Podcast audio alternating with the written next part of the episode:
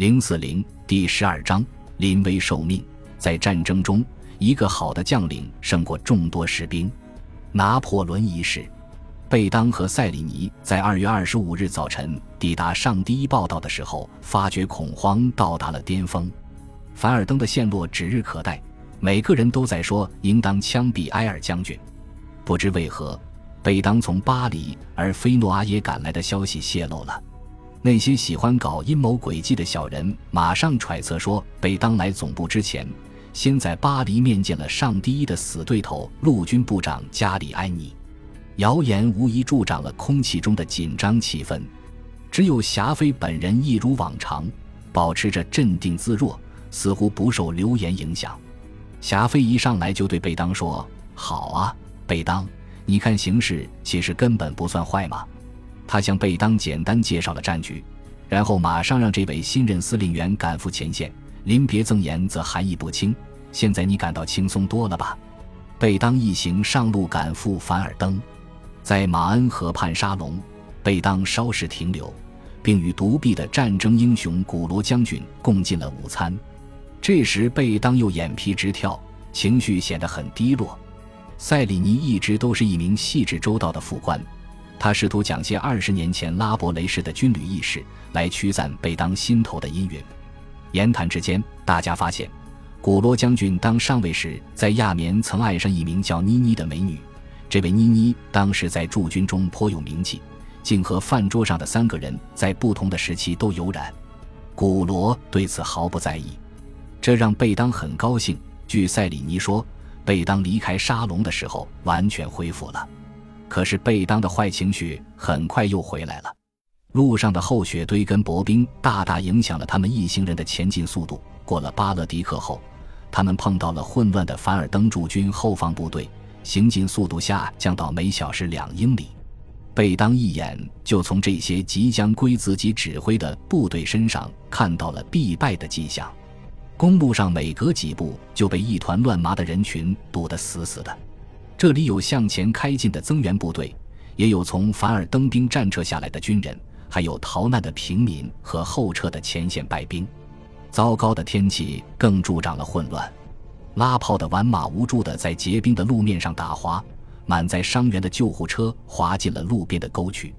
这幅乱象，尤其是步兵中出现的混乱，极大地影响了贝当。第二驻阿夫兵团打了败仗，损失惨重，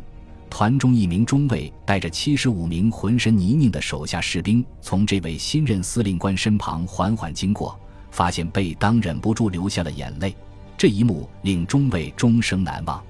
到达埃尔将军位于迪尼的司令部后，塞里尼回忆说，我们就像踏进了一所疯人院，人人都在抢着说话，打着手势，埃尔语无伦次，都快要神经崩溃了。埃尔手下主管作战的参谋长居然好像不知道手下各军之间的分界线在哪里，现场根本没有标明部队准确位置的作战地图，也没人知道司令部给各部队下达过什么命令。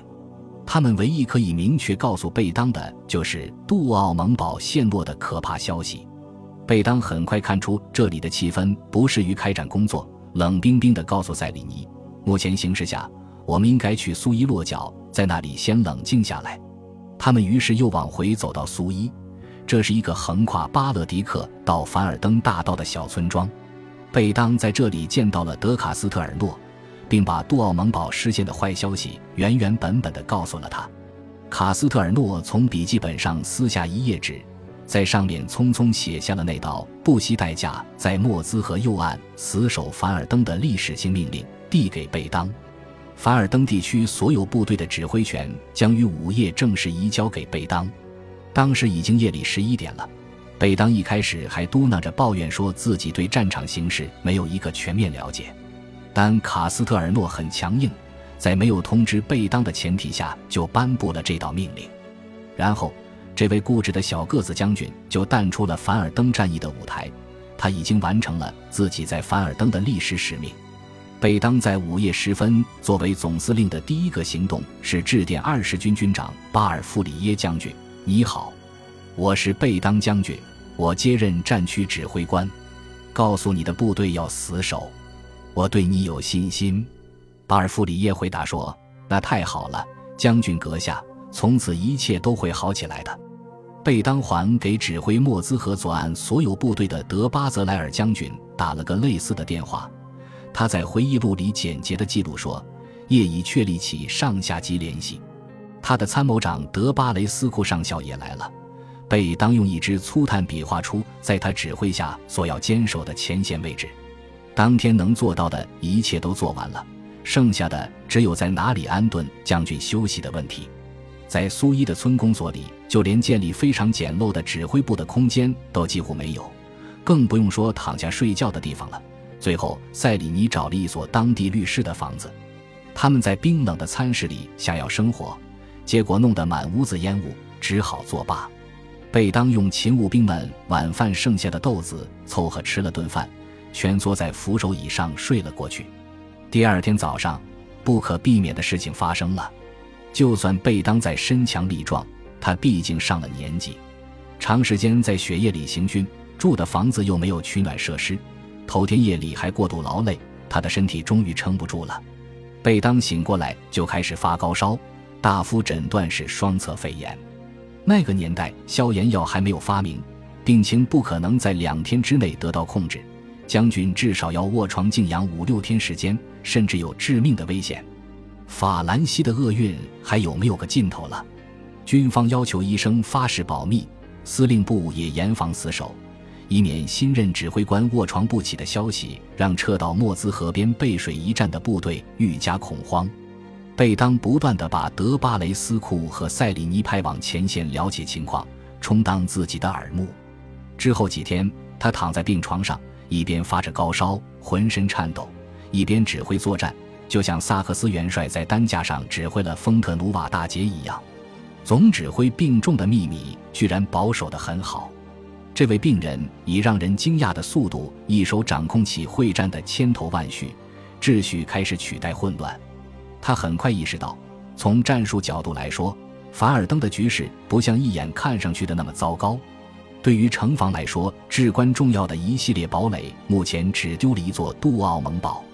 他认为二月二十五日凡尔登还在我们手里，本身就是一个成功。巴尔夫里耶的铁军第二十军也已全部赶到前线，另有两个军正在赶来的路上，第三个军也在整装待命。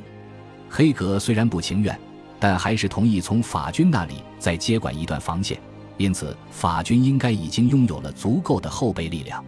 贝当认为凡尔登如果能再多守两三天就会彻底安全，可是我们的前线已经遭到了极大的震撼，随时可能崩溃，再也没有犯下致命错误的余地了。贝当开始有条不紊地确保起不再犯任何错误。德卡斯特尔诺忠于死守的信条，已下令反攻夺回杜奥蒙堡，但是在一次自杀式的冲锋后，贝当立即撤销了反攻令。他只是下属各级指挥官保存实力，反攻的时机终将到来。法军要沿着贝当接手指挥权那天夜里画出的防卫线，建立一堵炮火弹幕组成的防御墙。各个曾被忽略、武器大批被撤走的堡垒将扮演这条防线的骨干角色。他下令重新武装各个堡垒，拆除为自毁埋设的地雷，步兵携带十四天粮食开进堡垒驻守，绝不允许投降。炮兵是新任司令官的宠，他们在凡尔登战场的法军各部队里最能感受到走马换将所带来的新气象。贝当本人亲自控制属下炮兵，每天早晨询问手下指挥官们，你的炮兵连在干什么？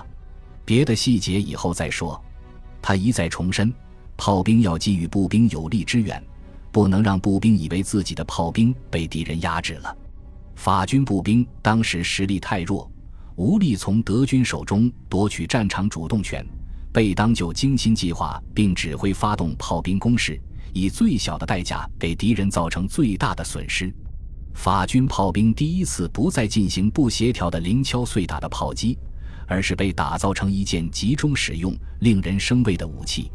此前，协约国一方从未做到过这一点，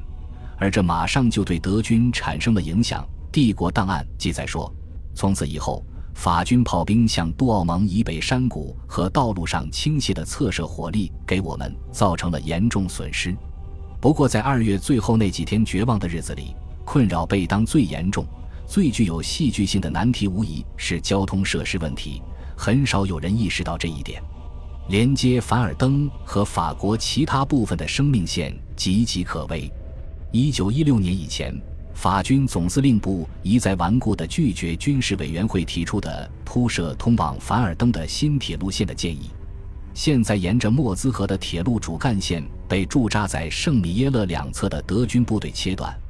而另一条经过圣莫努尔德通往巴黎的铁路线则遭到皇太子手下海军大炮的不断轰炸。这条铁路线的中断已经迫使凡尔登的炮兵急剧减少弹药的消耗量，现在只剩下一条叫做莫兹河线的窄轨铁路，让人联想起过去的安梅特铁路，它在和平时期本来是用来为驻军运输给养的。此外，从巴勒迪克起，还有一条五十英里长的二级公路与莫兹河铁路并行展开。修筑这条公路是战役爆发之前法军总司令部在凡尔登地区所干的唯一一件有点先见之明的事情。这条公路在一九一五年被拓宽到七码，刚刚够双向行驶。要不是这条公路，凡尔登肯定会因为缺乏弹药而被慢慢绞杀。贝当在赶赴战场的路上亲身经历过这条结冰的公路上的混乱，有充分的理由怀疑它能不能起作用。凡尔登的守军很快将达到五十万人，外加十七万匹牲畜。贝当的炮兵需要比之前多出两倍到三倍的弹药供给，这一切需求能不能依靠这条细细的生命线来满足，而不至于让后勤彻底垮掉呢？此前还没有一支这么大规模的军队是完全依靠公路运输补给的。本集播放完毕，感谢您的收听，喜欢请订阅加关注，主页有更多精彩内容。